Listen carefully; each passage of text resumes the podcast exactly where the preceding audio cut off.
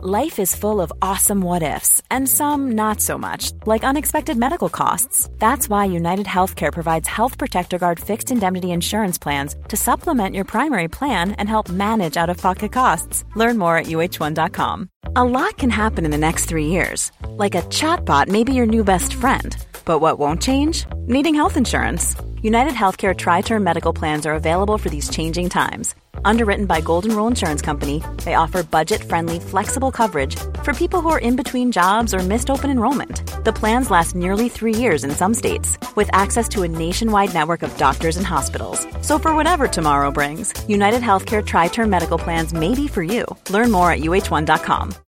Since 2013, Bombas has donated over 100 million socks, underwear, and T-shirts to those facing homelessness if we counted those on air, this ad would last over 1,157 days. But if we counted the time it takes to make a donation possible, it would take just a few clicks. Because every time you make a purchase, Bombas donates an item to someone who needs it. Go to bombas.com slash ACAST and use code ACAST for 20% off your first purchase. That's bombas.com slash ACAST, code ACAST. You are listening to Missed Apex Podcast. We live F1.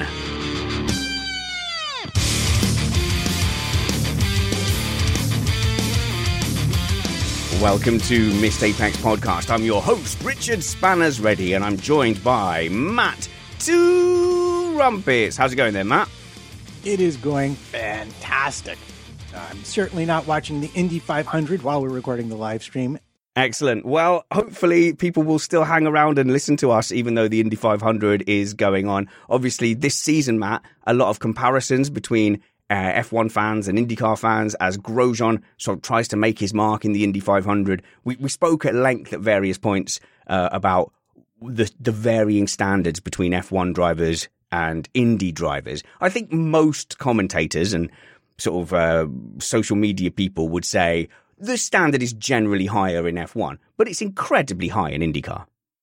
It's high in both, if we're being honest, especially at the top of the field. But I actually mention it because we're going to talk a little bit, I think, about the qualifying rule and your favorite race, Monaco, in just a bit. I am so. Okay, I nearly said I was so pleased that Monaco was boring even for Monaco. Obviously, I'm sad that it didn't turn into like a super blockbuster, exciting race but I'd felt like I made my point about why Monaco wasn't the best F1 venue for modern F1 cars. I'd made it calmly, rationally. I'd done it before the race. So I'd done it the week before, and then I didn't complain much about it during the Monaco review. I was so scared that it was going to be like the 1 in 20 Monaco race where there's rain, uh, engine failure, only five cars finish, and people were going to go, Ha, Spanners, you're an idiot uh, people plucked out of the harbor. Yeah, no, I can imagine the anxiety, but thankfully for you, uh, normality reigned, and it, it, was it was what it usually is. And uh, interestingly, even even even people like Ross Brawn are like, well, we like the whole thing, but as far as the race goes, you know, I mean, if they're the right changes, maybe we'll consider them. Yeah, maybe. And actually, we've been hearing from some noises from the teams talking about the 2022 regulations that are saying, well, maybe this is going to bring back Formula One a little bit more into the kind of 2014, 2015 era, where actually at least we were getting attempts at Monaco. So if, if that's what the teams are thinking, maybe Monaco is kind of like a litmus test of whether the older European tracks can still be a part, a relevant part of the F1 circuit. Yes. Well, it's it's always down to car characteristics, isn't it? Mm, well, this is a good time to remind you that we are an independent podcast produced in the podcasting shed with the kind permission of our better halves. We aim to bring you a race review before your Monday morning commute. We might be wrong, but we're first. We're joined by, I think, our youngest ever crew in the form, firstly, of Chris Stevens. How's it going, Chris? It's going great, Spanners. Really happy to be back on the show, and my voice has just about recovered from Friday night commentary of the most recent round of the Missed Apex iRacing F3 Cup. Oh, you're wonderful on that, Chris. People should search for Missed Apex Motorsport on YouTube, and people have nothing but nice things to say about your commentary, about Catman's commentary, and we were joined by Ellen Ellard on the mic. And I even had a go at commentating the fourth fun race where we did a bit of tin top enduro. Yeah, it's great to have a fantastic support team uh, around me. But honestly, you know, the commentary would be nothing without the, the, the great action the the whole field provides.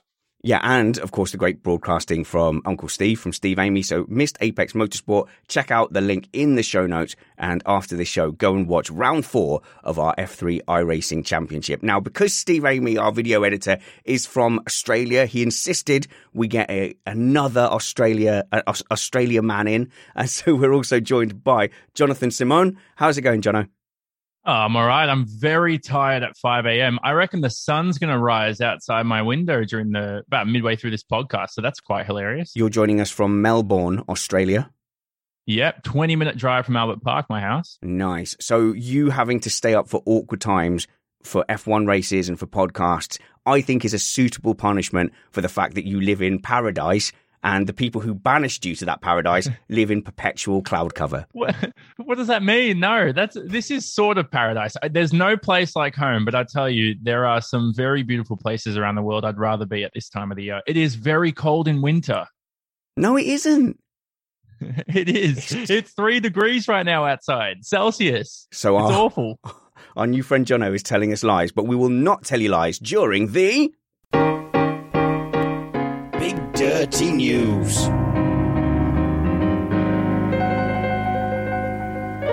Now, we've got lots of news items to cover this week, but Chris, I've noticed a trend in F1 social media where oh, yeah. people have started throwing out the most ridiculous and pointless stats. So we've had the kind of official F1 statman guy on at Virtual Statman uh, uh, Sean Kelly. He's an excellent stat guy. He provides Channel 4 and Sky TV relevant race statistics. But what we've started seeing coming out on social media at the moment is, oh, well, every time Charles Leclerc has had pizza for dinner, within a month, Carlos Sainz gets a, a podium. And, and it's all stuff like that. It's all, oh, every time Sainz has got a podium, Lewis Hamilton finishes seventh. No, it happened two times. So we've just got these people like anomaly hunting and we're just being drowned in pointless statistics. I do love a good pointless statistic, though. I think I, I love a good stat in general. Uh, my favorite one at the moment is that um, Hamilton and Verstappen are the same age that Schumacher and Alonso were in 2005 when they had their changing of the gods. So that clearly means that Max Verstappen is destined to win the World Championship this year. And what Max Verstappen is destined to win two world championships and then make a series of bad team decisions of where he goes to and fade into obscurity. Could be. Could, Could be, be, that. What do you make of a pointless stat, Jono? Well, I mean, look, I come from a commentary background, so I know a lot of stuff. I've done basketball commentary, motor racing, sim racing, everything. And the pointless stats, I mean, they bug me too. Anytime I come up with a stat, it's got to tell a story, really. So it can be, for example, hey, if there's a full moon at night and Spanners goes to sleep and he seems to win every race, well, that's just useless. But Spanners if it means you get a good night's sleep because somehow the full moon gets you, you know, a nice eight hours, you feel better, and that's why you're winning, that sort of tells a story. It's a poor example, but you get what I mean. Sometimes it can be two players who's, you know, played on the same team in college. It can be two drivers who are both drum artists on a on a music, yeah. you know, band or whatever you call it. It can be something like that when it's uh, stats that are like, oh, it's a head to head stat, and uh, oh, okay, Verstappen tends to be better at Imola, and he's won this team battle four out of five times. But what we hear time and time again, Chris, is like, oh, uh, no person from P4 has ever won the Hungarian Grand Prix. So Lewis Hamilton def it's always Lewis Hamilton. So Lewis Hamilton definitely can't win this week. It's like, yeah, because Lewis Hamilton happens to have not started fourth before. He's probably still going to win. Then he goes and does it, and you never hear about that stat again. So I think, again, context is key in that one. So, uh, one like that, for example, my first thought would be well, if you were starting fourth in Hungary, you're on the wrong side of the grid, meaning you're more likely to lose a place at the start. And because it's very difficult to overtake at the Hungaroring, that probably then really hurts your chances of winning. When you just chuck the stat out randomly, it is pointless. And I, I do agree with you. Sometimes those stats really are completely pointless. Things like starting from P whatever. Well, generally, if you're not starting inside the top four, it's harder to win a race. Full stop. It's. Uh, have you heard of the hot hands fallacy? I'll bet Matt has. You've heard of the hot hands fallacy in basketball? No, yep. I, I don't know anything about basketball. Yeah, so there's this kind of uh, there's a feeling that the longer a streak goes on, the more likely the streak is to continue. And it's it's broadly the opposite, isn't it, Matt? So whenever they have these statistics of, oh, the last five polls uh, here finished 14th, the more that kind of stat goes on, actually, the more unlikely it is. And just all this lack of understanding of the law of big numbers drives me mad. I just wanted to have a little vent about it. Yeah, it's very much the roulette bet on black if you see seven reds in a row. Well, no, the next chance is still 50 50 on either color, people. That's why they call it the house, and that's why you never quite win. All right. So basically, just stop retweeting those stupid stats, everyone. Say Spanner sent you and told you to shut that down.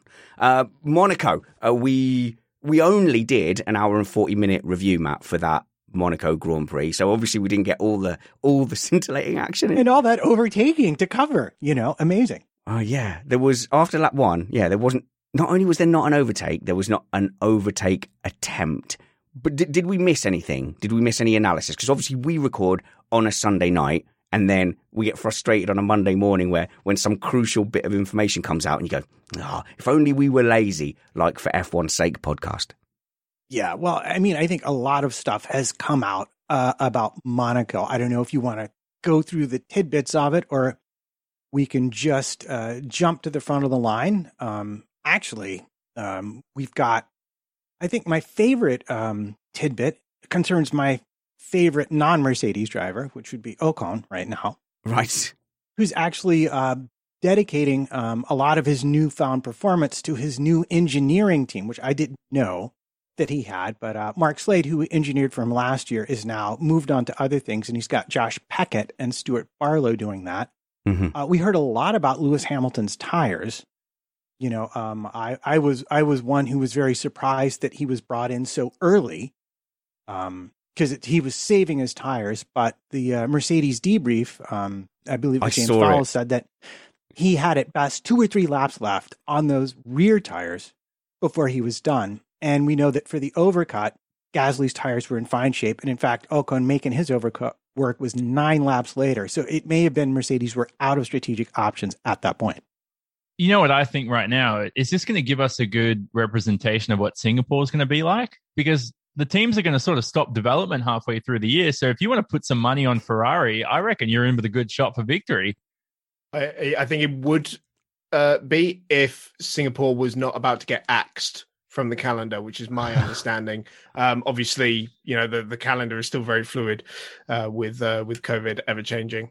Okay, so that I think that's a good general point, though, Jono, which is that people were making a lot of conclusions about Monaco, and I just I just felt like no, just stop. Monaco's just this like one thing at the beginning of the season. It doesn't mean that that team is going to do anything. It's always been that way. Uh, but I think a bunch of people, Matt, were looking at like the Ferrari performance, hoping that that was indicative of something else. But even Ferrari have come out and said, just because we had good slow speed performance at Monaco doesn't mean we're going to have like, oh, good Hungaroring turn one, turn two performance. Yeah. And, and the thing that all the people who've been covering the sport a long time, the point they make, and is that Monaco is very much a confidence track. If you're confident in the car, you continue to find speed and you can be competitive. And if you're not confident in your car, then you will simply be nowhere, no matter what your engineers do, no matter what the car has, car's potential is.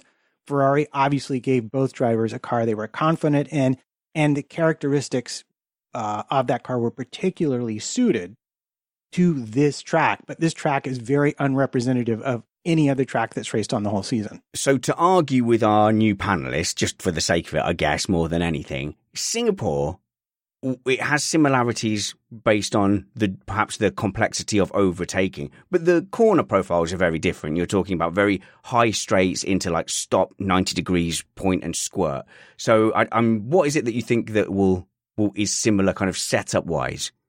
Or are we just talking street circuits in general?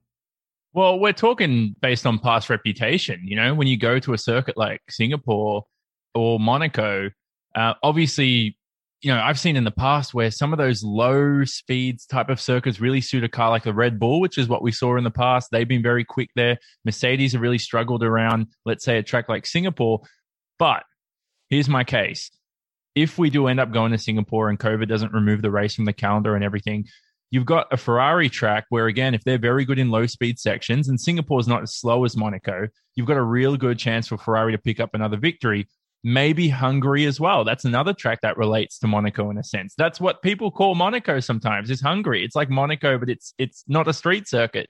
Uh, Chris, I've heard you use that phrase. To be fair, that Hungary Yeah. is Monaco without the walls. It's not not quite that because you don't have the same. Like you can. Do you remember uh, Massa or was it Grosjean doing that overtake around the outside of turn two, and then he, he got told to give the place back, and people were, uh, were up in arms because back then, if you remember, track limits didn't matter back then. Track limits very important now for whatever reason. Yeah, no, totally. Just in, in terms of the, the the mindset a driver has, for sure, very different to have the the big runoff areas. But in terms of the actual layout and what is demanded of the car, um, because there's there's really only you know one quick bit, uh, which is the front straight. The rest of it is the mostly low speed uh, corners, uh, big, so big reliance on braking and crucially being able to use curbing. Yeah, so so a bit of stability. All right, why are we Yeah. go, why are we getting to the Hungaroring? That's miles and miles away. We've got Paul Ricard, where you can just go anywhere you want, coming up very very soon. I want to go back and circle back to your Ocon comment though, Matt. It's it's lovely when we hear about that immediate relationship with drivers and the teamwork. We kind of we get a little bit of it. We saw a little bit of the relationship with Massa and Rob Smedley. And there's a little bit of chat between you know Big Bird and Perez, but there's I think it's an underplayed role because that's the guy who's constantly in the driver's ear. That's probably the team member that they spend the most sporting time with. So it is lovely of Ocon to turn around and go, actually, these guys are making a, a hell of a difference in my performance. It is. And I think he acknowledges them fairly because, uh, I mean, I know a lot of people have talked about Schumacher's engineer as well, saying, This is the person I always want to give me bad news. Okay. Just because his manner on the radio, when, when dealing with the drivers who are under so, so much stress when they're on track, is just so smooth that he makes it possible for them to achieve more. And um, yeah, so so it's good to see the drivers acknowledging team members that normally don't get to share the spotlight.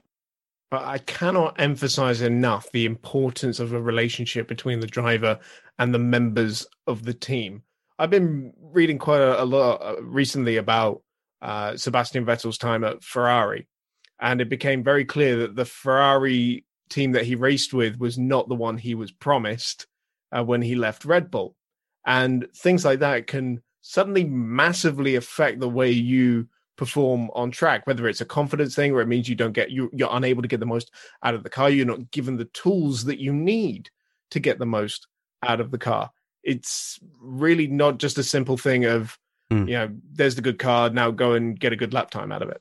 I, I would love to know more about these dynamics. You know, does Lewis Hamilton take? Uh, is it Peter Boddington? Bono? What's his surname? Oh, we always just say Bono. Is it Bonnington? It's Bod- Bonnington. Yeah. Bonnington. Does he take Bonnington skydiving with him, Chris? Like he did. Like, see, think you're you're telling me that. Oh, I just read this thing. Actually, you have a bit of an inside knowledge on the relationships of drivers and teams because you're a PR man and you do all the clever tweets for the teams. And by the way, you did a missed apex tweet and told me that you you channeled your inner spanners. And I read your tweet and I went. I could 100% have written that. To, I felt very seen. I felt very vulnerable. I went, Chris has seen into the very soul of me and put it into Twitter. I think it, yeah, I think it was a very good tweet. Well, it's, it's well. what you do for a job. this is what you do for a job now. So you have a lot of inside um, knowledge and you know a little bit about the personalities and, and how the teams have to handle drivers. So when you see an Instagram of Lewis Hamilton mid season scrapping for a title, he's just lost the world championship lead and he's like fully just diving out of a plane. And by the way, I, if you saw the video on Instagram, that was not his first time jumping out of the plane. That was some sick moves he was pulling. He's really good at skydiving. From a PR point of view, like I just I, I can't help but feel like that Mercedes are going. I wish you'd not jumped out of a plane. Is all. That that's just that's what we want. No, okay. So from a PR point of view, I would 100% be pushing to get really cool stuff like that out. Like my dream is to be able to get my drivers to go and do something on the Monza banking for example. You know, like, yeah, it's really dangerous, but look out, what it would be a really cool video when we get it done. Um, if I were the team boss, I would have a hundred percent different attitude about that. Like, especially when you think about uh, what's happened to to Kubica, for example, Sure. right before he was going to have a what was set to be a pretty electric season, of the Lotus back in 2011, and of course he didn't tell the team about his World Superbike test either because Lewis, he, yeah. they know, So hang on, wait, wait, wait. Lewis didn't tell Mercedes about his superbike test. yeah. And and I mean, like, we're not going to gloss over. I'm not an expert or on MotoGP. Obviously, they are dealing with the tragedy of losing a, a very young rider. That sport is absolutely brutal. With cars, you all, you can see the ultimate safety limit. Like, put yourself in a in a tank eventually, so you can see those trade offs. With bikes, Chris, it's it's. I don't want to dwell on this because I say I'm not an expert on bikes, but there is a hard limit on how safe you can make it um, as we've tragically seen in MotoGP, you know, this this week. But uh, for Lewis Hamilton to just go and have a go at that at the highest kind of level must have been a heart in mouth moment for Mercedes. Yeah, exactly. So when they found out, I imagine Toto was not best pleased. Trumpets. I hear there were some cell phones ringing off the hook when word finally got round to him and they were still in the midst of it. And I mean, to be fair to Lewis, he did only put the bike down once. Oof. Uh, But Jo- I- yeah. I was going to say, if I was Toto Wolff and I saw that on social media, I'd, I'd be, have we written that portion of Lewis's contract yet? Yeah, Can we add some notes, please? Janet, is it too late for an amendment in the, the Hamilton contract? I, you know, didn't Kimi once go snowmobiling or something? Ended up, am I getting this wrong? He ended up injuring himself, or or he didn't tell Ferrari. Am I getting this wrong? There's surely a Kimi fan. There's a hundred thousand Kimi fans. Someone can confirm this. It was Mark Webber injuring his shoulder mountain biking. Is that your Australian accent? That is so racist. No, it's Sorry horrible. about that, Jono. I'm That was really. not the least bit Australian. He was trying an Australian accent. I'm so would sorry. never. I'm so sorry, Jono. Uh, okay, Oh. sorry. Uh, go on. I'll give it a three out of ten trumpets. It's- it wasn't it wasn't too bad. It could have been better, but you just need practice, I reckon. Redeem yourself, just- trumpets. Let, us finish our Monaco shakedown. Uh, did we miss any more bits and pieces? Um, just quickly going through the rest of it, we have Leclerc, uh, his car, which there was a lot of controversy about why they didn't check the other side of the car after the crash. Um, I can tell you that back at the factory, they discovered the crack that precipitated this would not have been visually evident. They needed ultrasonics to actually find it. And as a result, they could not have preemptively replaced that part in Parc Fermé. So it was it was something that was going to happen, despite um, Ferrari. Even if Ferrari had done everything they could have, that was still going to happen. I don't believe them. I did that. Okay. It's just that that's exactly what you would say to to avoid saying we just missed a thing or we didn't change a thing. We didn't take a grid drop when we should have done. We should have just taken the whole back end off of the car or built a new chassis. You're obviously going to go. We had no chance of finding it. Well, I mean, that's what you're going to say, but then maybe that's also what happened. Perhaps we'll never know. Perhaps we'll, we'll never know. But it was definitely the thing I said. It was. And uh, the last thing is, and this, I sort of hesitate to bring this up. I've seen it on Twitter. It came out of an interview, I believe, in Motorsport Total, but I've not seen it reported in English language press that I trust. But apparently, Helmut Marko has said that uh, Tsunoda is moving to Italy. Oh my god! Yes, and he's moving to Italy to be directly supervised by Franz Tost because they are not happy with the way things are currently developing. And I believe he lives in England at the moment. So we can talk about that a little bit if you like. So, this quote unquote punishment for Yuki Tsunoda is he's being relocated to Italy. Oh no, lovely weather and the best pizza you'll ever eat. Part of this, because it feels like a punishment, by the way, part of this punishment is extra go karting, which again, like what a life. Um, but yeah, so so there you go, Chris. I'm, if you mess up today, I'm going to send you to Italy to eat pizza for free and go go karting. It's it's a weird thing. I, I don't really remember this happening to anyone else, uh, where it got to the point where they are quote under the personal supervision of the team principal, which sounds very bizarre. That's more the punishment aspect uh, of it. I mean, clearly that there's something that they're not getting out of him, and it's worth remembering that he is still very young. He's 21 years old.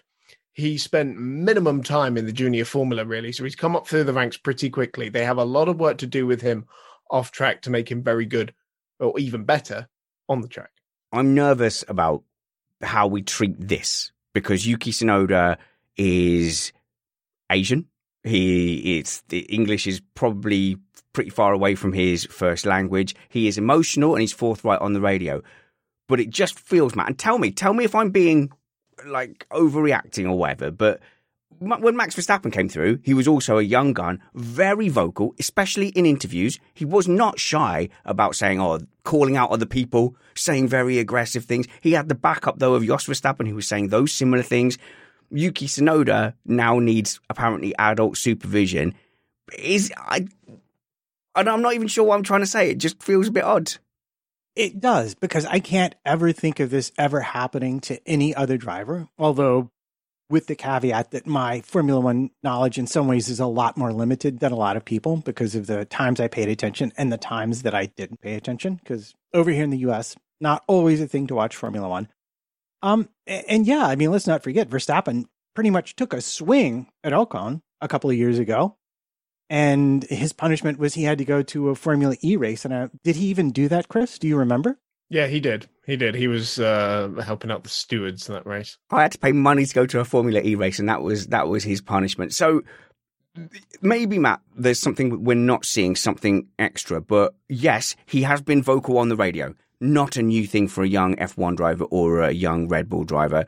He made those terrible comments, poorly judged about having the same equipment as Gasly, for sure. But again, nothing near the shades that other Red Bull drivers have thrown. It feels extreme. If there must be something else behind the, the there's something else going on. Like, is he like just punching staff in the background? Uh, well, here's my worry. Right. I, like I agree with you. I, I, it can't just be the radio thing because the radio thing, English not being his first language, I would expect him to get tone entirely wrong a lot of the time. Or, or second, it's not. Know, it's not even like Europeans grow up with English being ubiquitous as well. Perhaps that's not the case for Tsunoda. You know, he's he's come to English fresh. Was the point right. I was driving at. And he's willing to acknowledge that, like his radio demeanor needs work. He he has done so my fear would be that there is something that has happened that nobody knows about and Red Bull are moving him to keep it to, to keep him from getting into the kind of trouble that you don't want people that age getting into. I, I mean, I don't, I don't know. I, I mean, just like I'm imagining like a Mazepin scenario, only nothing gets leaked.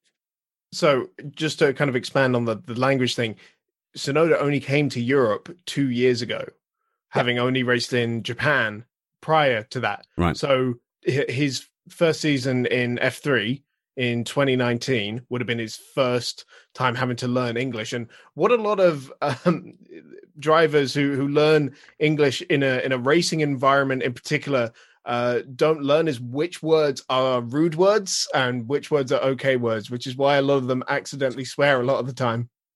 Jono if we take one step further with this, what's happening next year with Alex Albon? Is he just not in the Red Bull program or Formula One anymore? Like, is his career over? At how old is he? Like 14 years old? Isn't Alex Albon? Like, he's so young, and we've shoved Yuki Tsunoda into the car who hasn't impressed. So, so far, I, I'm confused there because if you keep Perez, you've got two more seats for Red Bull. And do you put Tsunoda in another team? Do you get rid of Alex Albon forever? I, am thinking of the big picture here. Like, if Albon doesn't impress behind the scenes in Italy, I reckon that's it at AlphaTauri. I, I reckon he doesn't get another shot. I, I can't see Tsunoda going anywhere anytime soon. He's their next, you know, big thing. Maybe maybe that's why they're they're doing this. They're being maybe a little bit overprotective because he is the next big thing for them.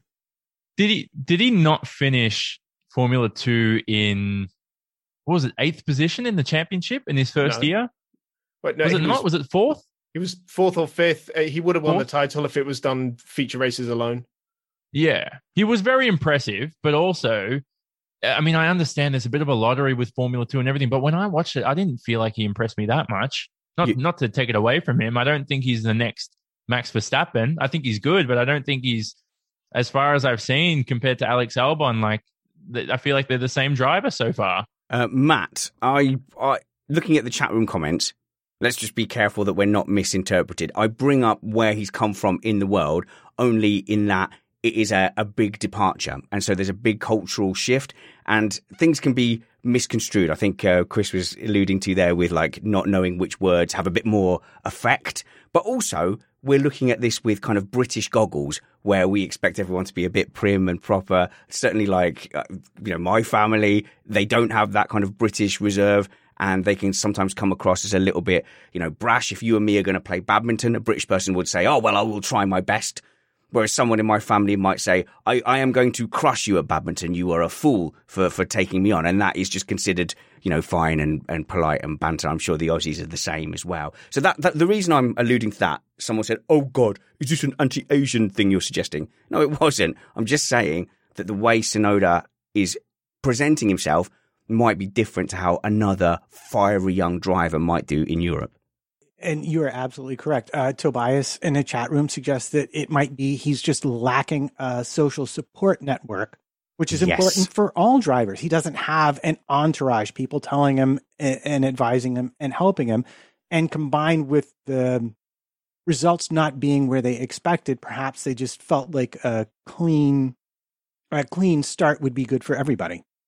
Chris, at least they are doing something. So they're not going, all right, just go hang in the wind, son. They're saying, okay, come here, come and learn from the team principal, do your extra karting, have your pizza. It's not a give up job, but the fact that it's public as well does make it, it's advertising to the world, oh, we've seen this terrible issue. But he's not been Mazza spinning, has he? He's not been crashing into people. No, uh, his biggest problem has been a little bit of under delivering in qualifying. Uh, I think at the moment, the best thing uh, about it really is that he can he can learn from the team, uh, like firsthand, uh, being at the factory. But also the the cultural thing that you bring up is very very uh, big because I was I was reading something about how um, Tsunoda likes to learn, and you know maybe most engineers talking to a European driver they would just tell them what the problem is, whereas Yuki prefers a more visual approach. Just an example.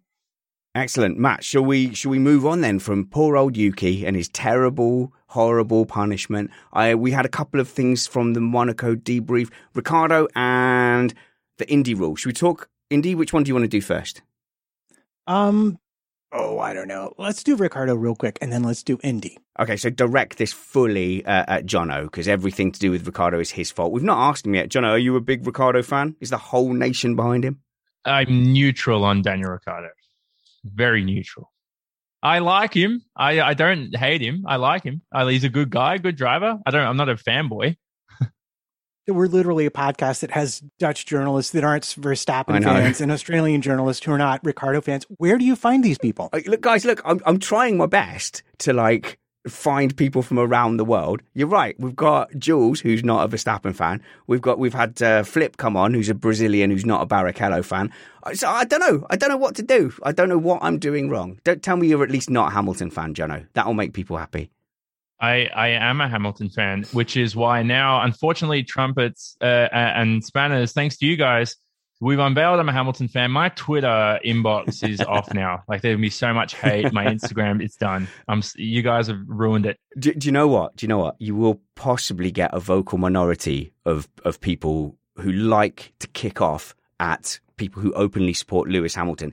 There's there's a bit of an underplayed dirty secret, which is that Lewis Hamilton is actually massively popular in the UK. If you are in a a non-UK country and you look at Twitter and search Lewis Hamilton, you would be forgiven for thinking that he's not a popular guy and that everyone hates him somehow in Britain. He is massively popular. It is a vocal m- minority that that is determined to set out against him. But go to Silverstone. Go and get yourself to Sil- Silverstone on Grand Prix Day, Jono. You are in no doubt. Lewis Hamilton is very loved in Britain.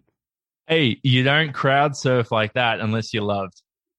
Absolutely. And someone's saying that everyone's a Vettel fan, admit it. No, but kind of a bit now.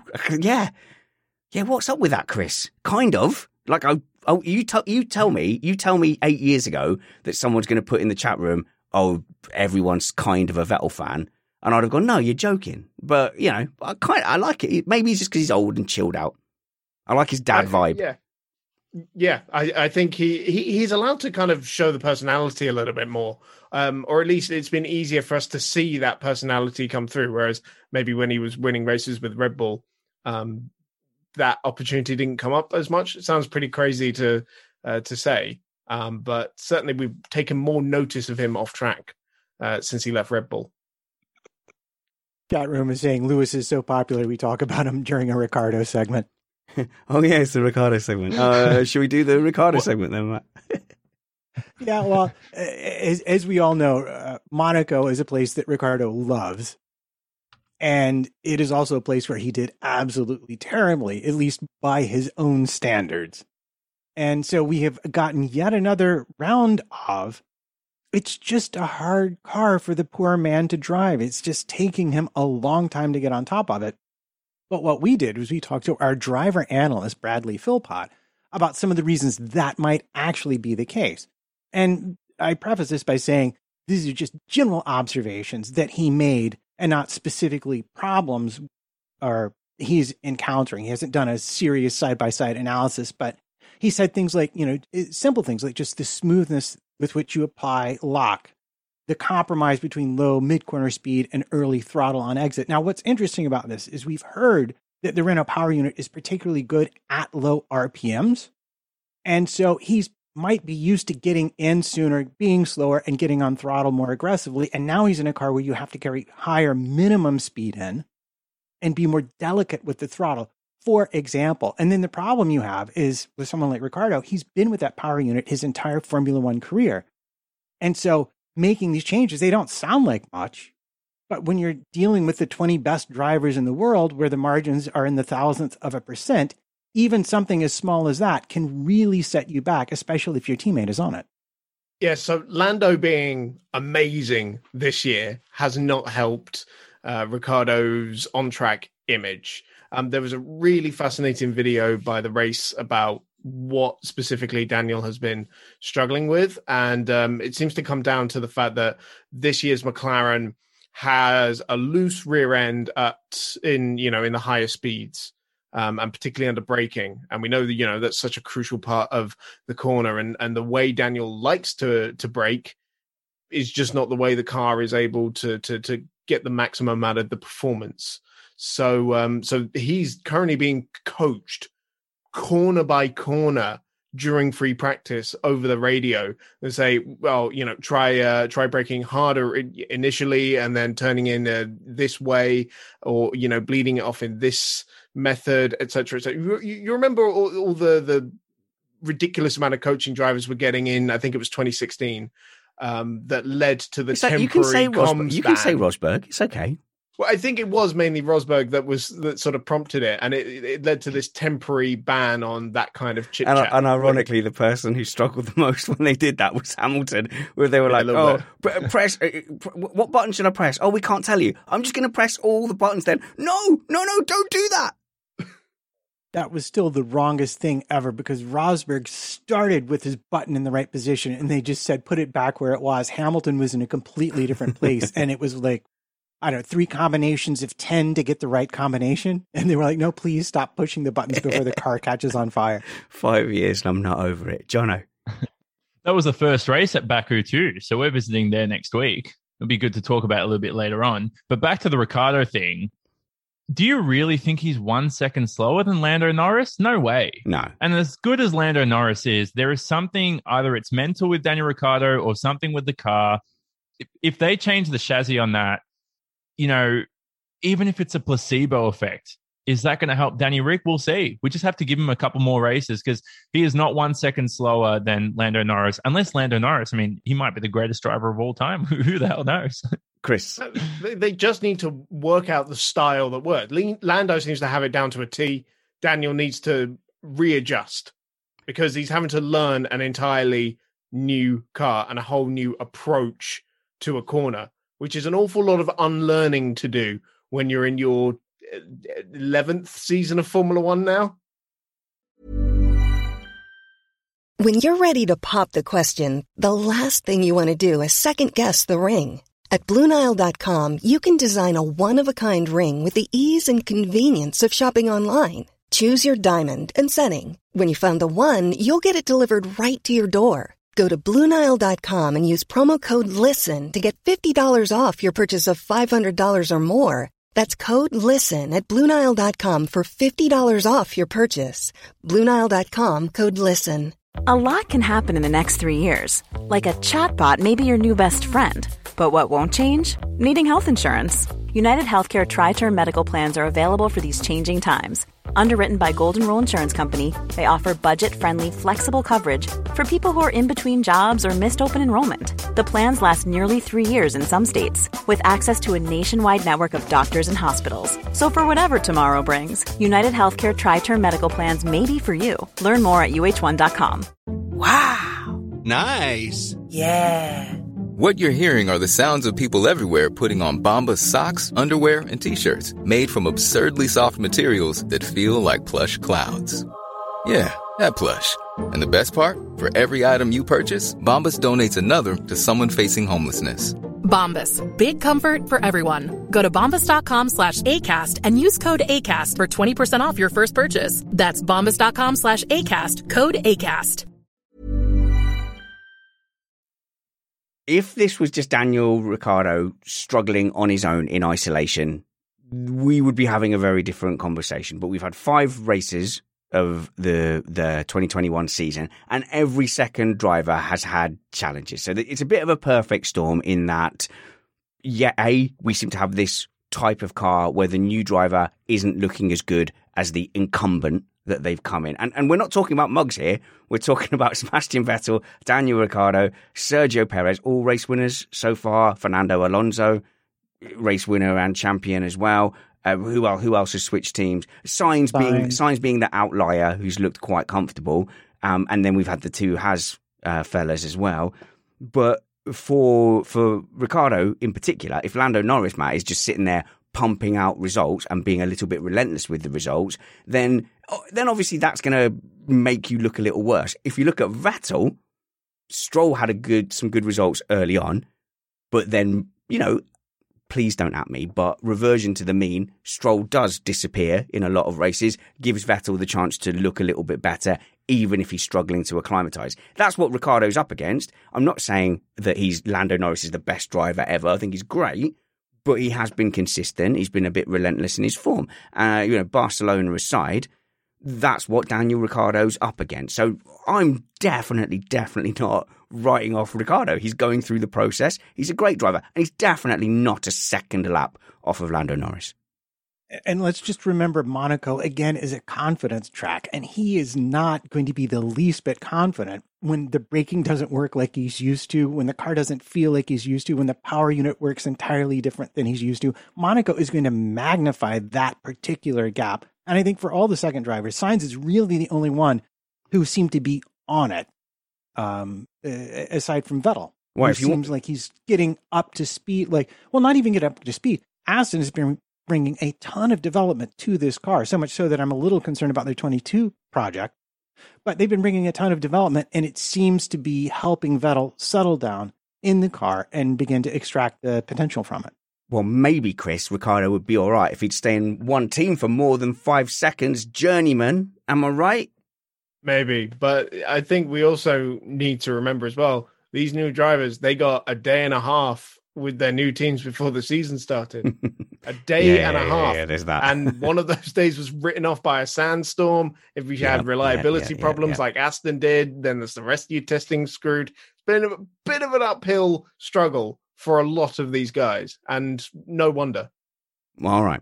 Okay, cool. I think we'll look at one of those other drivers in a bit more detail after uh, we address the IndyCar thing, Matt. You, at the beginning of the show, decided to advertise a major sporting event that people should go and watch instead of tuning into our live stream. There's been a ma- I've been watching the figures of the live stream. By the way, insane for the Monaco Grand Prix. We had, are you ready for this?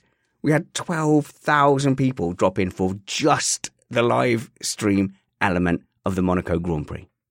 That actually terrifies me. Yeah, It's, it's, hard for me to imagine there are 12,000 people who would ever want to listen to me do anything. I mean, the total, like, you know, the average minutes watched was a little bit lower. So clearly a lot of people tuned in and went, well, these guys are idiots. But still, that just, that does show the draw the Monaco Grand Prix has, which, which is a bit of a shame because you want those new fans to come in and see an absolute blaster of a race. Instead, they've tuned in and gone, oh, is that, is that F1? Okay. Yeah, I know, but, but there's always the shots of the the yachts and the country and the sea, and uh, Monaco is never been much about the racing for the last twenty or thirty years. Anyway, it's like the whole package, the glamour and the glitz. People turn in for that kind of drama too.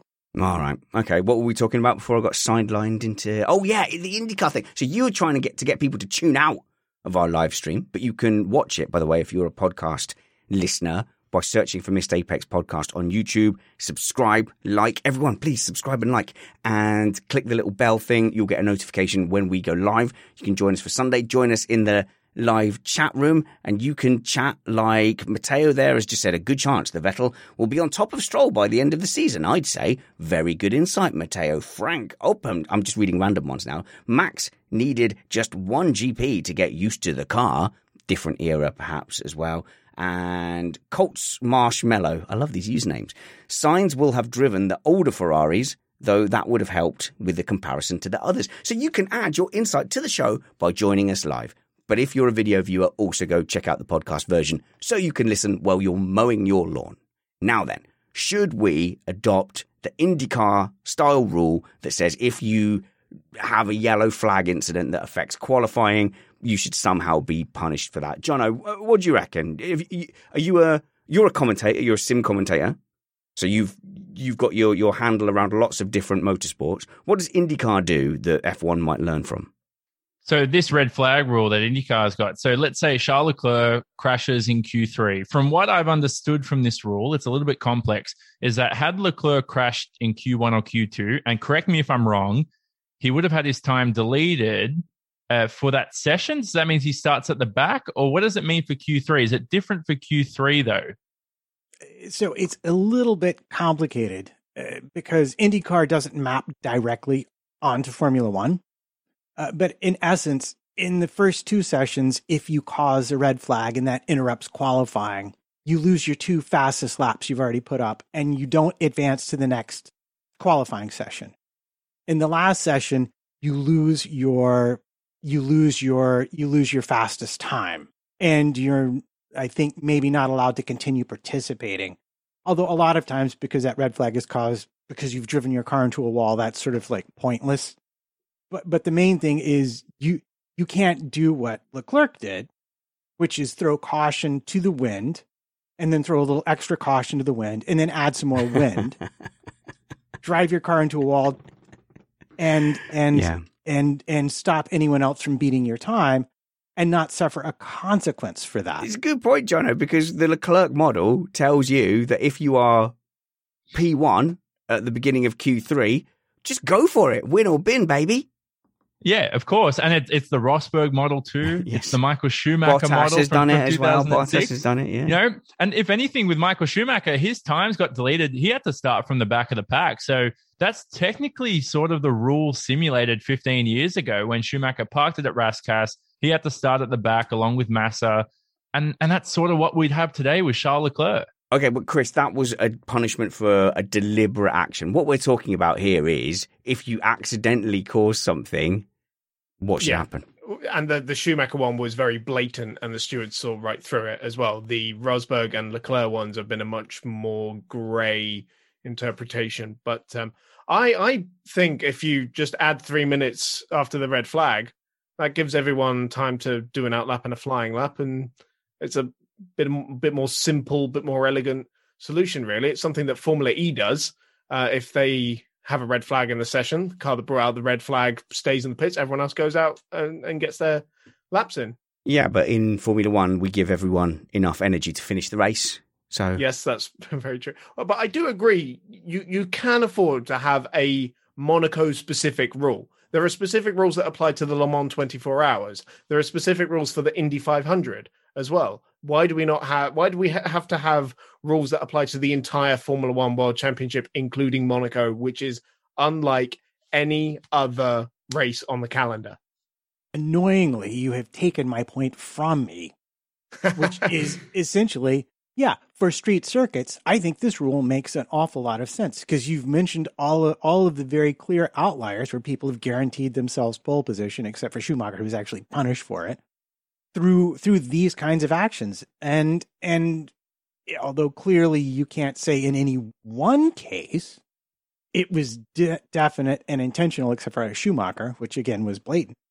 Uh, it, after after the other incidents start to pile up, you begin to wonder a bit, uh, you know, about how much exactly people are getting away with, So- and this rule would Yeah. absolutely put an end to it. Max Attack just points out there Rosberg's was grey? Question mark? Question mark? Question mark? I actually missed. If one did one of you say that Rosberg's one was a grey area? Is that you, Chris? Yeah, Mate, put the crack pipe down. That was not he- a was grey he punished area. for it? No. Was he punished for it? Then Well, it was oh, great. It was, oh, he, re- he reversed. Right, I'm not having this. It's not 2016 again. We were on a break. That's the kind of levels we're at at the moment. Jono. Have we discussed what would happen if it was a technical issue? So let's say, you know, Leclerc's engine failed and he parked on the track and it wasn't an accident and everybody else loses their lap time. Does that still count towards deleting your times and qualifying? That's why I think the just adding time at the end uh, of the session works a little bit better. The, the problem with that, though, is if track conditions change. So if you go back to 2011 Oh, at Monaco, yeah. bit of an extreme because that was like a 40 minute red flag when, when Perez crashed and nobody could improve their times. But, you know, it's only three minutes, it's only four minutes, but the track does cool down. Something can be different. So I don't know, but I know what you're saying. The three minutes idea is cool. But at the end, at the, end of the day, if you're a driver, just don't crash. The, the solution's there. Don't crash and we don't have to deal with this. Yeah, so we're talking about when you crash and it's to your advantage. And that's probably the one thing we missed, Matt, uh, in our race review was the fact that, yeah, you don't actually have to crash deliberately, but you can just not care because you're in P1. And also you happen to be ahead of all the cars that are trying to qualify behind you. So that that's the tactic now because it didn't get stamped down on in any way, shape, or form. When you're P1 after uh, the first run of Q3, make sure you get out of the pit lane first for the second run and just go for it. Like just with complete abandon. Uh, Oh, Chris, wrap it up. Light us. bulb, light bulb moment. Yeah. S- Send them out in the opposite order. So say you have to go out in the uh, opposite order after your first runs. Oh, so then you're, but then you're splitting Q3 into Q3.0 and Q3.5. Yeah, but it, it's Monaco and all the the Ah, support races. You're okay. not allowed to send all the cars out in qualifying in one go. You have to split them up into two groups. So Monaco specific, Matt. That's what you said. We're combining the points now.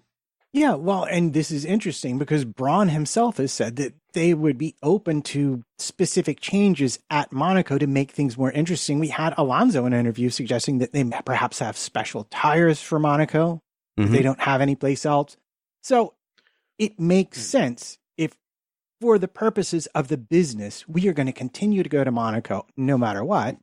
Well, then where's the harm in coming up with some rules for that one track that is so different to every other that might make it a little more interesting? I mean, it wouldn't hurt to try, like, you know, Could we just An take, experiment, uh, just go, it? you've got to take the wings off. Yeah. Well, look, rules, sporting rules, 100%. Let's bring in some Monaco specific ones. Tires, good luck trying to sell that idea to Pirelli, who have to manufacture and make them for this one off event. I don't think that's going to go down so well. All right. I mean, or we could not race at Monaco because F1's clearly outgrown it. But whatever.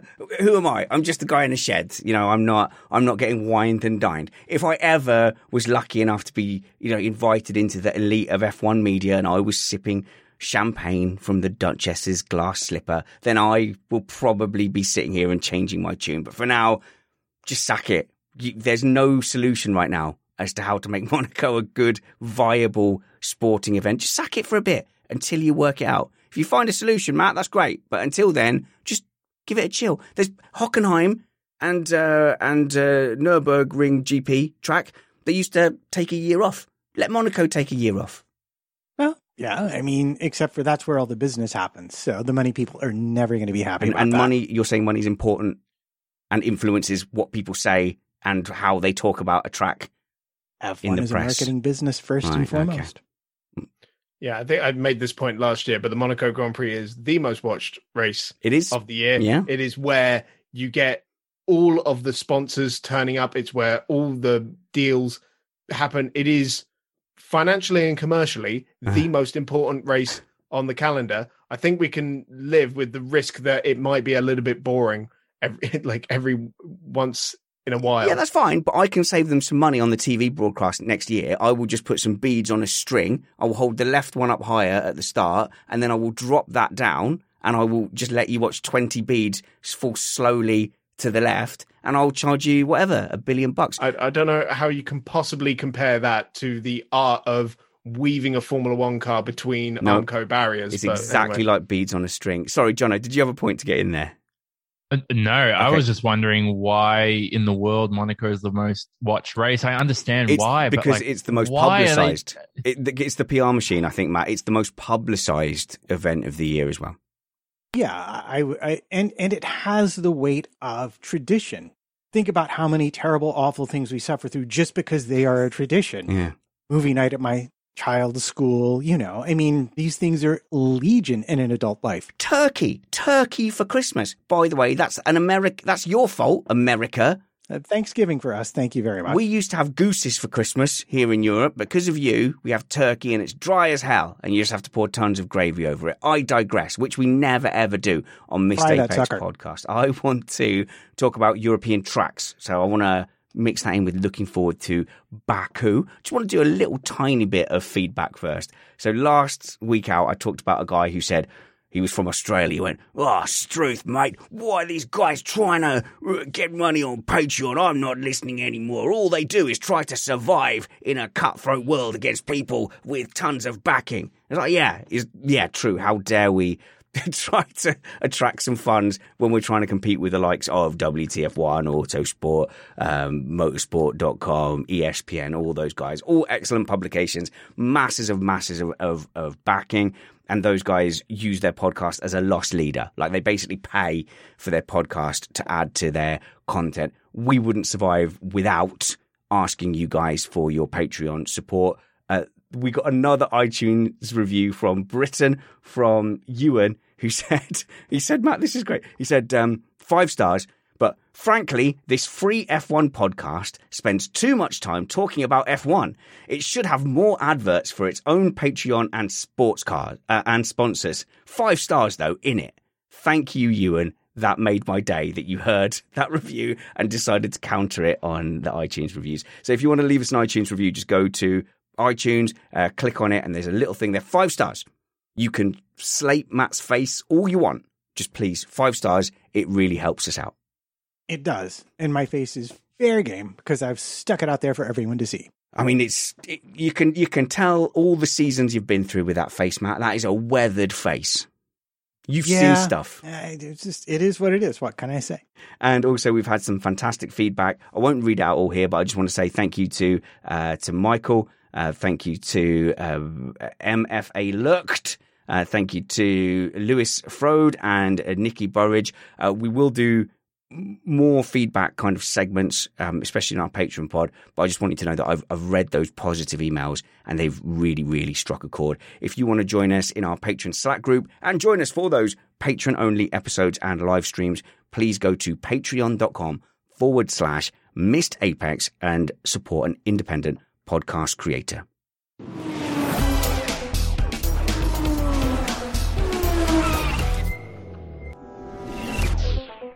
So, it's not controversial that Silverstone is absolutely the greatest track in the F1 calendar. We all know that, Chris. We can sit and have a debate, but it would be, it would be a waste of time.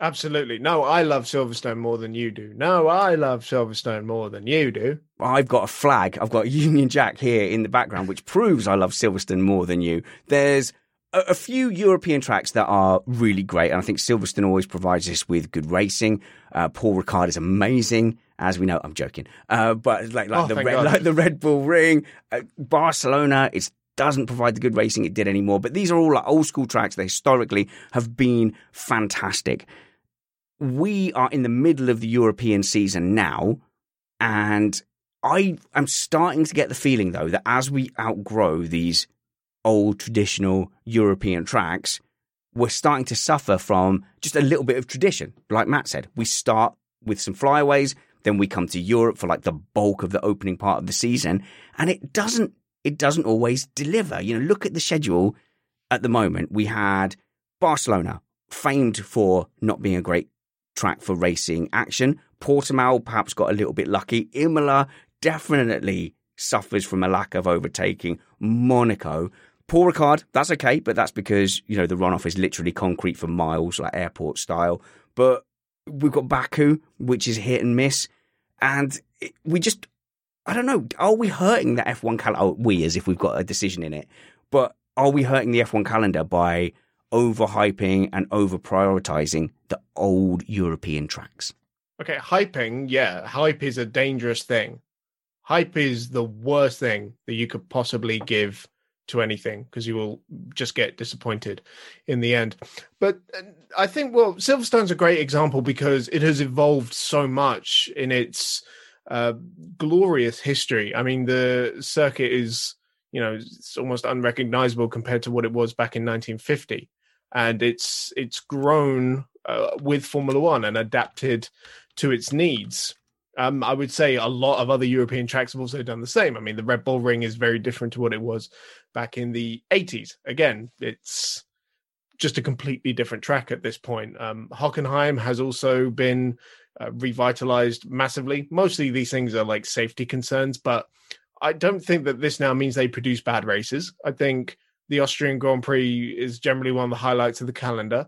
Hockenheim is always a race I really look forward to. Most of the European tracks I greatly look forward to. I think the the fact that we had you know Imola, uh, Imola and Portimao, well, these are just kind of offbeat ones because they're yeah, a little bit left emergency almost. year. Yeah, So, um, but then again, I have enjoyed every race this season. So ul- ultimately, I, I don't think it really matters where you're racing, so long as you end up getting good races. At. And it is entirely possible to have a good race anywhere, no matter what. Doesn't matter what track it is. A good race is always possible in uh, the right set of circumstances. everyone's yelling Spa. Sorry, yeah, I forgot to mention Spa.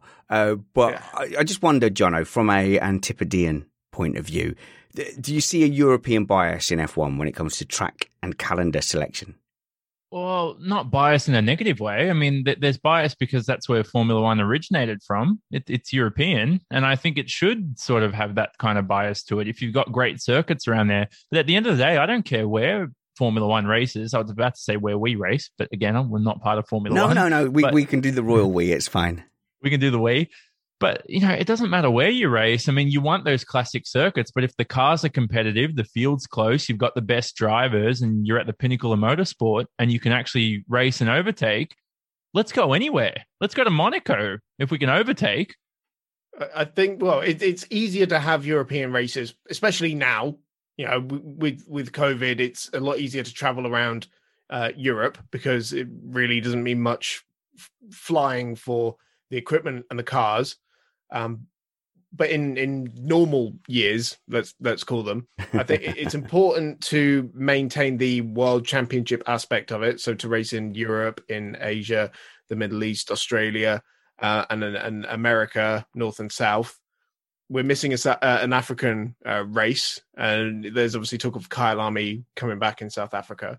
That would really that would check the final box for me. Really, I would sacrifice a lot of the races we currently have on the calendar. I've made my point about this several times that we could very very easily go down to 18 races and have a quality quality over quantity calendar. Oh, okay.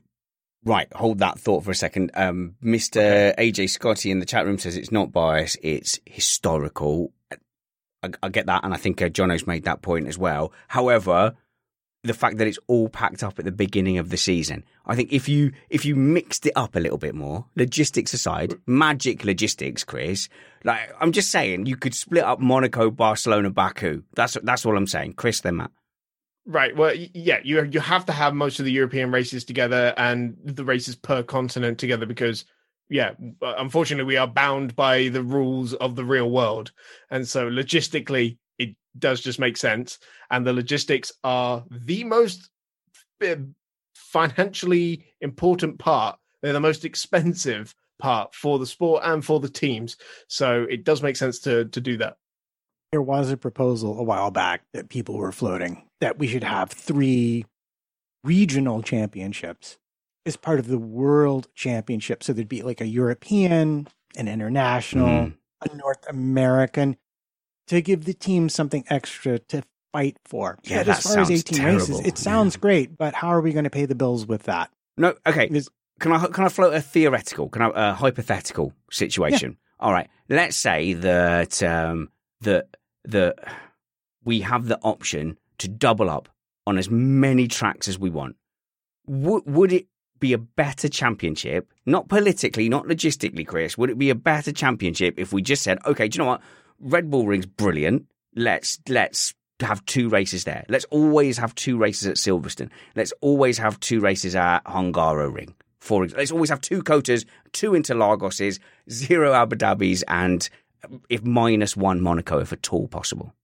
No, no. I think uh, even the best tracks are capable of producing bad races. Let's look at the what was it called last year? The 70th anniversary Grand Prix and the British Grand Prix from last year. One race was brilliant. One was a bit of a snoozer. Let's be honest.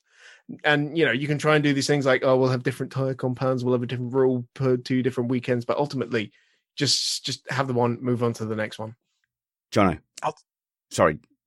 I'll So- you what, Oh, I was going to say, sorry, on that note, I was saying the rarity of having 18 races. Like, I like that idea, Chris, because if you have 23, 24, I know cash is king and we want to visit all these European circuits and different venues in the world, but just the rarity of Formula One's better. So if you visit Silverstone twice, it's not as exclusive. It's not as rare. It makes Mm. Silverstone feel like, oh, we go there all the time. You know what I mean? But if it's just one race at Silverstone every year, you look forward to it more. And, and it's more exciting that way. The same way if you have, let's say, now I'm making something up. If we had seven races for an F1 World Championship, which I hope to God we don't, but it would make every race a big deal. When you have 24 races on the calendar, you're like, oh, here we go. Let's just watch this race. I got to go back to work tomorrow. And you just get it over and done with like it's a job almost. Well, the thing is, Matt, these two don't have kids, so we've manufactured a situation where we get left alone for a Grand Prix. So I say 52 Grand Prix a year.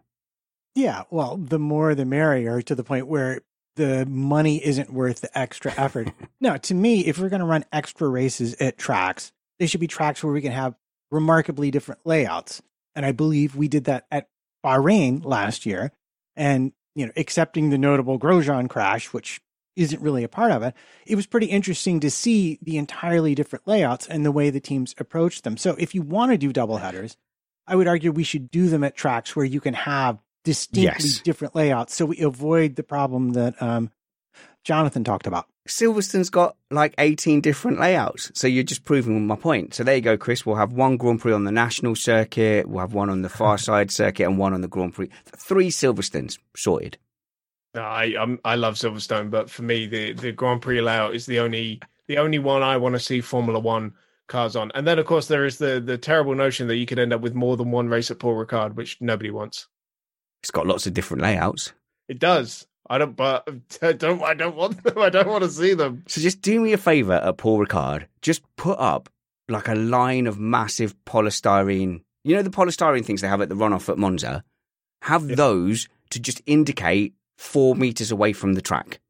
Just it can't cost that much to just have that all the way around the outside. Because on the TV cameras, you're watching the cars coming towards you, Chris, and you just go, and now the car's disappeared, and you can't see the hmm. braking points. Just put up some big foam things.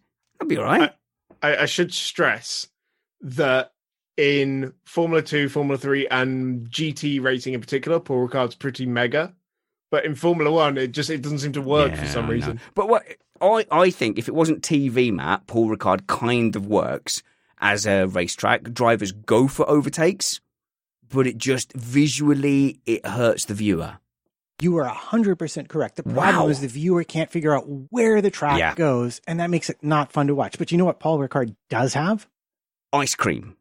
Sprinklers. Oh, oh, whoa, whoa, whoa, whoa, wait, no, wait, wait. no, no. No, no, hang on. It, what, wait, let's get the technical side of this out of the way. Matt, are you lying? Does it literally have sprinklers? It does For have where- sprinklers. for where- That's where where they the do wet tire tests. Chris, Chris, don't do this. Don't do this to me. Don't come in here and be all like, "Oh no, the purity of the sport." Don't do it. They've they've literally got sprinklers available. This, nothing to do with purity. It's just an absolute gimmick. What if there's an accident? What if they accidentally do sprinklers? Wh- which driver do you like the least? Just name Uh, a driver you like the least. Oh, we, it's the same as everyone else. Come on. Is it Ocon? You, so let's say Oh, I love, Ocon's. I love Ocon. But so, anyway. let- so Ocon's winning a race, and you're like, "Oh, I hate Ocon and all French people." And then they put the sprinklers on, and then you're like happy because Ocon's race has been messed up. Come on, man. no, No, don't. Matt, he's not. I couldn't get a bite out of him, Matt. I, I'm trying. I'm doing my best here. I'm doing my best. Jono, I don't mind a bit of like people who who are going like, "Oh, it's artificial." We've F1 is literally a made up sport. It can be whatever we want. If there's random sprinklers at one track once a year, that's part of it. Yeah, I mean, why can't we just make it a non-championship race? Make it reverse grid with sprinklers. Mm. Do something different. I don't know. Just make it a fun race out of nowhere and don't count it towards the budget cap. Yeah, and, and let's have footballers play in a field of custard and have rugby balls made out of actual eggs. You know, uh, To be fair, rugby is random and pointless anyway. So rugby is a fine. brilliant sport, and I Yeah. will not have you defame It's it. Just cuddling with an egg. The chat room is now suggesting colored water in the sprinklers. that is my dependent on who's winning. So if like Exactly. Ferrari are winning, it's like red coloured sprinklers. Yeah, man. Think of the think of the sponsorship. You know, if if like um if Seven Up was sponsoring it, do they still exist? You can have green sprinklers, Jono. Well, you know what would happen? Like the engineers would probably say, "Hey, it's going to start sprinkling in 20 minutes," and there will be no sprinkling at all. Just like every race will get hyped up that there's going to be rain, and then no rain pops up at all. You'd have Crofty going, "Oh, we could have sprinklers any moment," and then it definitely doesn't happen. We could have rain booths where the fans vote on whether or not there are sprinklers. Okay, I feel I feel like we've gone down a bad direction. So I'm just gonna I'm gonna bring this back. So apologies to anyone who we've lost in the last five minutes, but let's move forward to a little bit of a Baku preview, which is where I was going. I was hoping we would link nicely from uh, the conversation about the European leg of the calendar into a bit of a Baku preview, but mostly because of Chris, we got diverted down this sprinkler route. Sh- shall I make up for it by saying, uh, well, I'm talking about why I love Baku so much? do it. Oh no, okay, do it. I don't love Baku. I Oh, okay. okay. So here's my. It's a street circuit essentially. I don't like it. I don't like the narrow bit in the middle past the castle because it just kills racing. I don't like the Singapore style point and squirt. I do like the 18 kilometer backs home straight. That is the only. That's the only redeeming feature. And then if somebody at the right point bins it into turn one, you get a safety car and you have an interesting race. There is a, a massive cor- correlation in Baku between safety car and good race. No safety car, bad race. Safety car, good race. I, I, will agree. It's very hit and miss. I, I think if if my memory serves me correctly, we've had four races there. Two of them were amazing. Two of them were stinkers. So uh, it's a bit of a lottery going into this one. But for me, it's kind of the perfect street circuit where it's plonked directly into the heart of a beautiful city and an incredible landscape. All those cu- they're cardboard cutouts, Chris. None of those buildings are real. They're literally they're drawn on. It's someone with a pencil and a spray can. Fantastic city with a beautiful landscape. PR. Look at that PR, Jono. Tell me, Baku. Who you with? Me or Chris? Ah, I like it. I like it. I have to say it. It's a good look. You know what? It, even if there's one straight, and that's where most of the overtaking happens, there's a nice little complex into turn one where you know the wall cuts in at the last second, so it's like open at, on the exit when you break, and then there's a wall Yeah. out of nowhere. The races have been good, and uh, you know, as as Chris said, we've had two stinkers, two great races, but I just want to see a safety car restart this year. If we have one, we probably will have one where we don't have to restart right near the finish line. Maybe make the drivers have to restart before that final left hander onto the straight, turn 16. And then that will make for a great restart every time. Uh, Chris, So- I'll, I'll, I'll just just to say to you for your 50-50 ratio, 50-50 exciting race versus stinker isn't bad for a European track. I think that's a pretty good ratio, actually. So Yes, I, I think the lap itself is really cool as well. You've got that amazing first sector, great for for battling and racing and overtaking. Remember the Red Bulls going hammer and tongs there a few years ago before they smacked into each other. The middle sector, much more technical, full of uh, really cool challenges. I do quite like that castle section as well. It looks great on TV, great driving challenge. Yeah, you're not going to get an overtake into there, but who said every single corner on every track needs to be an overtaking opportunity? Last sector is just bonkers fast with that quick double left hander and that sharp braking zone that follows it as well. I think it's a cracking, cracking lap and uh, a brilliant example of a, a modern street track. So, first of all, and for those of you who love tires, softest tires this weekend, yay. Second of all, I'm going to say any race where two competitors can be taken out because one of them reversed into the other is probably always worth watching on TV. But I'll tell you why I'm really going to watch this race this time around.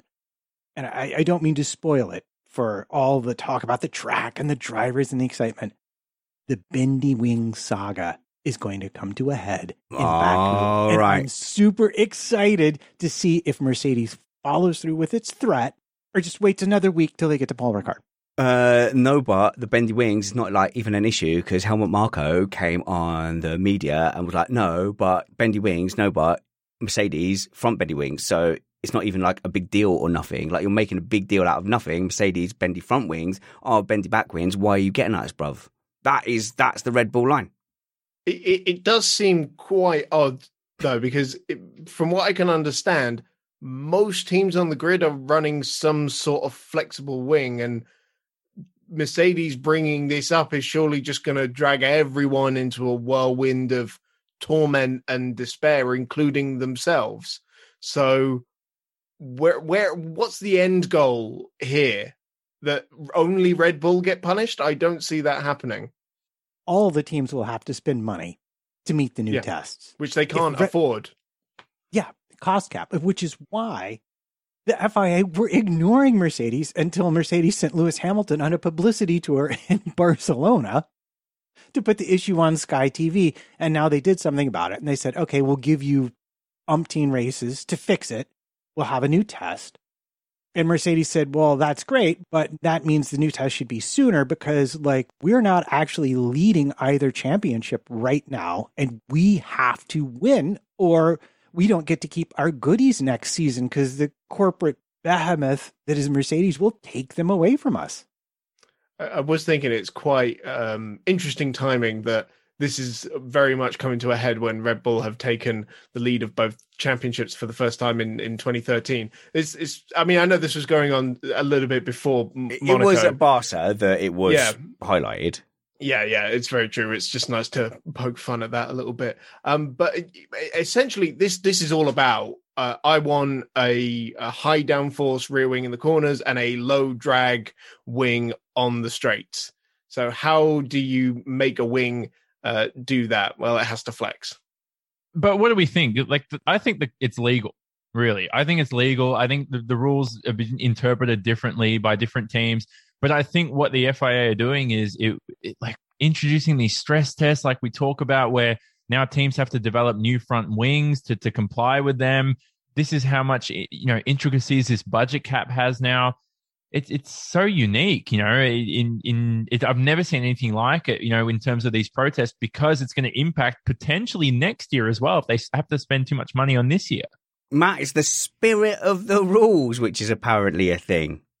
And now, when you're an engineer who designs objects that are tested with specific tests, every wing that is currently being run, and I just need to be absolutely clear about this every wing, front and rear, passes every test the FIA set up for it in the technical rules. Now, the FIA, after reviewing the evidence uh, that Mercedes put forth from it and ignoring it, was forced to confront it when Mercedes went on their PR offensive and they said, okay, so here's what we're going to do. We're going to introduce some new tests, which is within the scope of the regulations. Now, every every team on the grid wing will have to meet these new tests. So if I'm Haas, I have to meet these new tests, which means I probably have to redesign my rear wing. If I'm Alpha, I absolutely have to. If I'm Alpine, I have to. Did I have that money in my budget? Probably not Probably definitely not. But I definitely have to find it now. Now, if I'm Red Bull and I file the counter protest and they decide the same about the front wings, guess what? Everyone's going to have to pay that same money to redesign their front wings. And let's not be mistaken.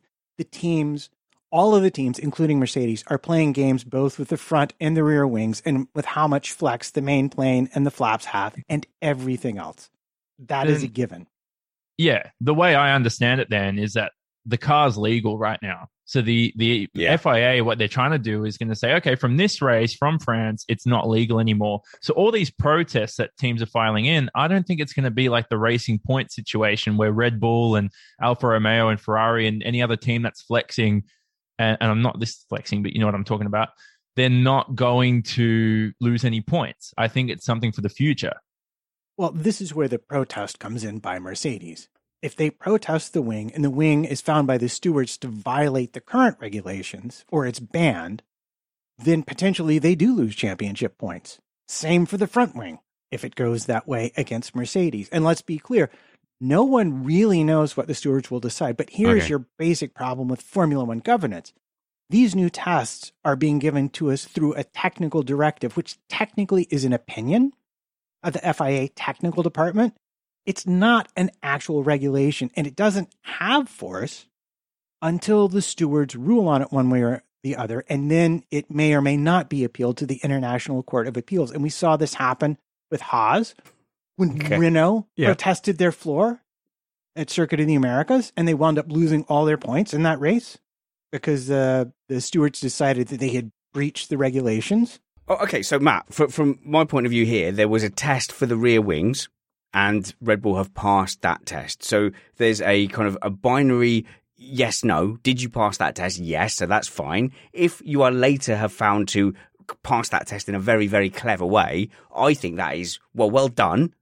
You can't do that. We're going to now say you have to change that, but you can't take away points. That's very different to the 2014 Red Bull flexi pipe after the sensor and whatever it is Ferrari allegedly did, which is cheating the test. I think this falls under well done. You found a, a loophole, you passed the test, and, and you're good. Yeah, it, well, it's 100% that. I mean, uh, they as much admit in the regulations, every part will flex under the kinds of loads that Formula One cars have at speed. Red Bull has very cleverly engineered their rear wing so that it flexes more than most, which yields them advantage, but also causes them some problems. Same is true for the front wings. Do you think as well that Toto's trying to get in Christian Horner's head with these protests? Like I know I don't know, it 100%. might cost them some money and some other stuff, but Red Bull, from reports I've heard, are swiping about 50 Mercedes employees. Now I don't know if that's true or not, but that's what I read today. Yep. And so maybe Toto's going, all right, you know what? Stuff you. That's the best euphemism I can come up with. And I'm going to protest you and make your life misery and, and talk smack about you in the press. it's worth mentioning as well that under you know cornering loads the loads on the the wings is about double what it was even five or six years ago you know so if the test hasn't you know accommodated um for that then there's an awful lot more force being exerted on the cars than is actually being tested for remember that with the amount of downforce these cars produce at kind of peak loads, they'll weigh about two and a half tons. Right. So there's a question in the chat. I'm going to briefly address it. The the parts are technically not allowed to flex. The way they test for it is a static test. They attach a weight, a hydraulic, and they pull, and they measure deflection. That deflection is now also going to be measured not from the center of the wings, but also from the corners of the rear wings, and it's going to be a rotation.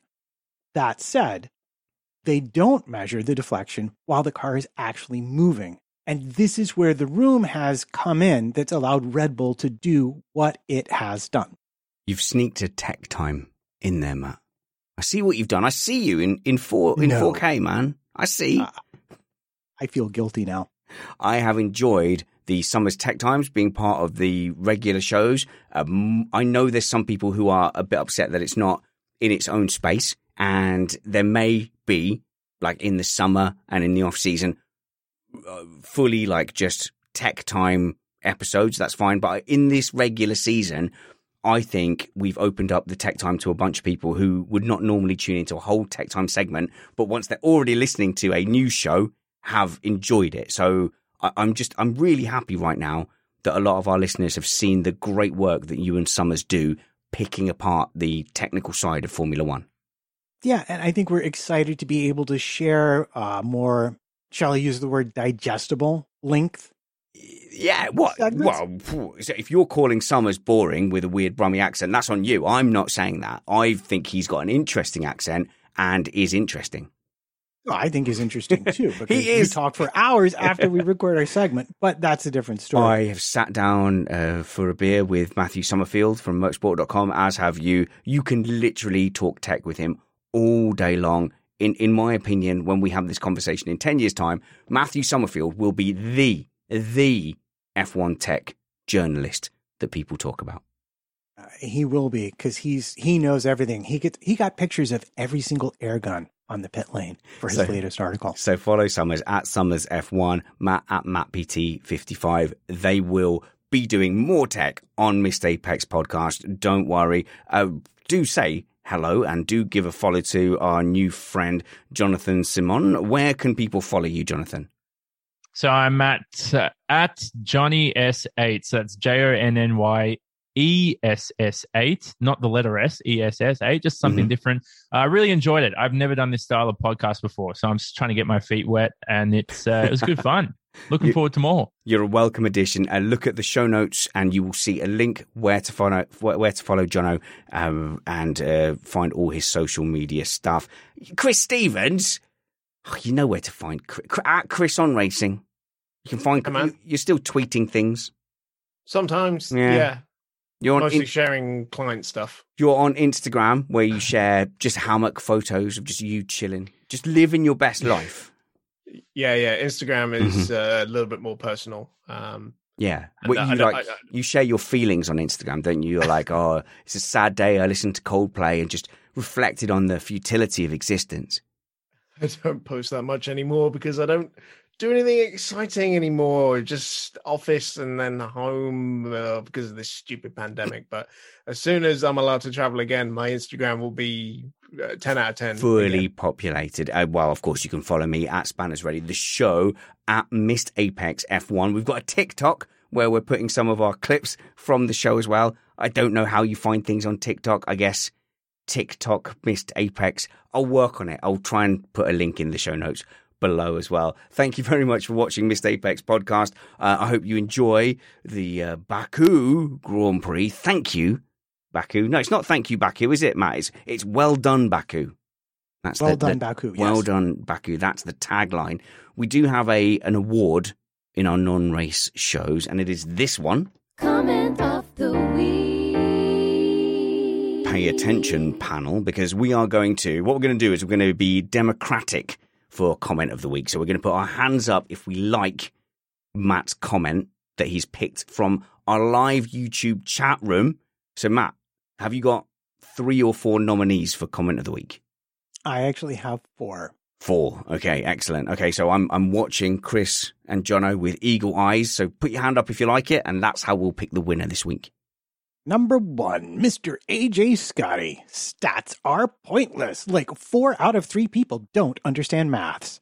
Oh, I like that. He's made a he's made a stat up on the spot. I'm going to put a hand up, but I'm the only one. Okay, Matt, who's the next candidate for comment of the week? Our friend EJ underscore, which I know immediately earns a negative vote. yes, I cannot vote for this. It's terrible. Paul Ricard. It's like a parking lot with colorful, bendy lines. Oh, Zit Neil Poir, you're like a British Eurovision entry. Oh no, who's your next candidate? Sorry, EJ. Uh, Jason Jones, good luck to Tsunoda with his move to Italy. Looking forward to all the Italian swear words he learns. He won't get in trouble for those. but all of those will be hand gestures, so he'll be okay. And uh, last of all, we have Tony Powers. Uh, when Bernie dies, the memorial for him should be Paul Ricard with sprinklers. Maybe, Jono. You look like you, you put your hand up for that. Uh, Jono, like you, you uh, had something to say about the Italian comment there with Yuki. You look a bit Italian-y. You could be Italian. Oh, Well, that's uh, that's a first. I'm just kidding, by the way, Spanish. I get that a lot. Yeah. it's uh, I don't know. I, I do. I could look Italian. Maybe I am Italian. You I'm look, not. you I'm look exactly like a Roman centurion would look. Oh, really? Yeah, What should I have the little brush hairdo next time? Just one of those little. Oh, That'd would- be interesting. Just shave everything up to here. That would make my Sunday. It absolutely would. I lost track of all the voting, so actually, let's abandon everything I said before. And Matt, you pick our comment of the week. I think our comment of the week, um, based solely on my currying favor with you, will have to be Mr. AJ Scotty. Stats are pointless. Like four out of three people don't understand maths. Comment of the week. Thanks for tuning into Missed Apex podcast. Please do follow my panel anywhere you can find them. Uh, Jonathan Simon, Chris Stevens, Matt, Two Trumpets, and me. I'm the best one. At Spanners Ready on Twitter and Instagram and LinkedIn and, and Facebook. No, Facebook won't let me do Spanners. So Richard Ready on Facebook, but come be my friend there. We'll see you perhaps in 48 hours time as we catch up with Mr. Carter. I know I've been promising, but uh, I think we are going to catch up with him on Tuesday afternoon. We'll probably stream that, stream that live to our patrons. Haha, see what I'm doing? I'm incentivizing you to be a patron. If you want access to all our patron only live streams, well, it will cost you 99 cents a month. Patreon.com forward slash missed apex. Those episodes that are patron only live streams will still be available on the mainstream just after the fact as well. Patreon.com forward slash missed apex. If you cannot wait even a single two hours to catch that live stream, join us on Tuesday and then on Sunday at 8 p.m. British summertime, BST, GMT plus one. Join us for our Baku review. Wherever we see you next, work hard, be kind, and have fun. This was Missed Apex Podcast.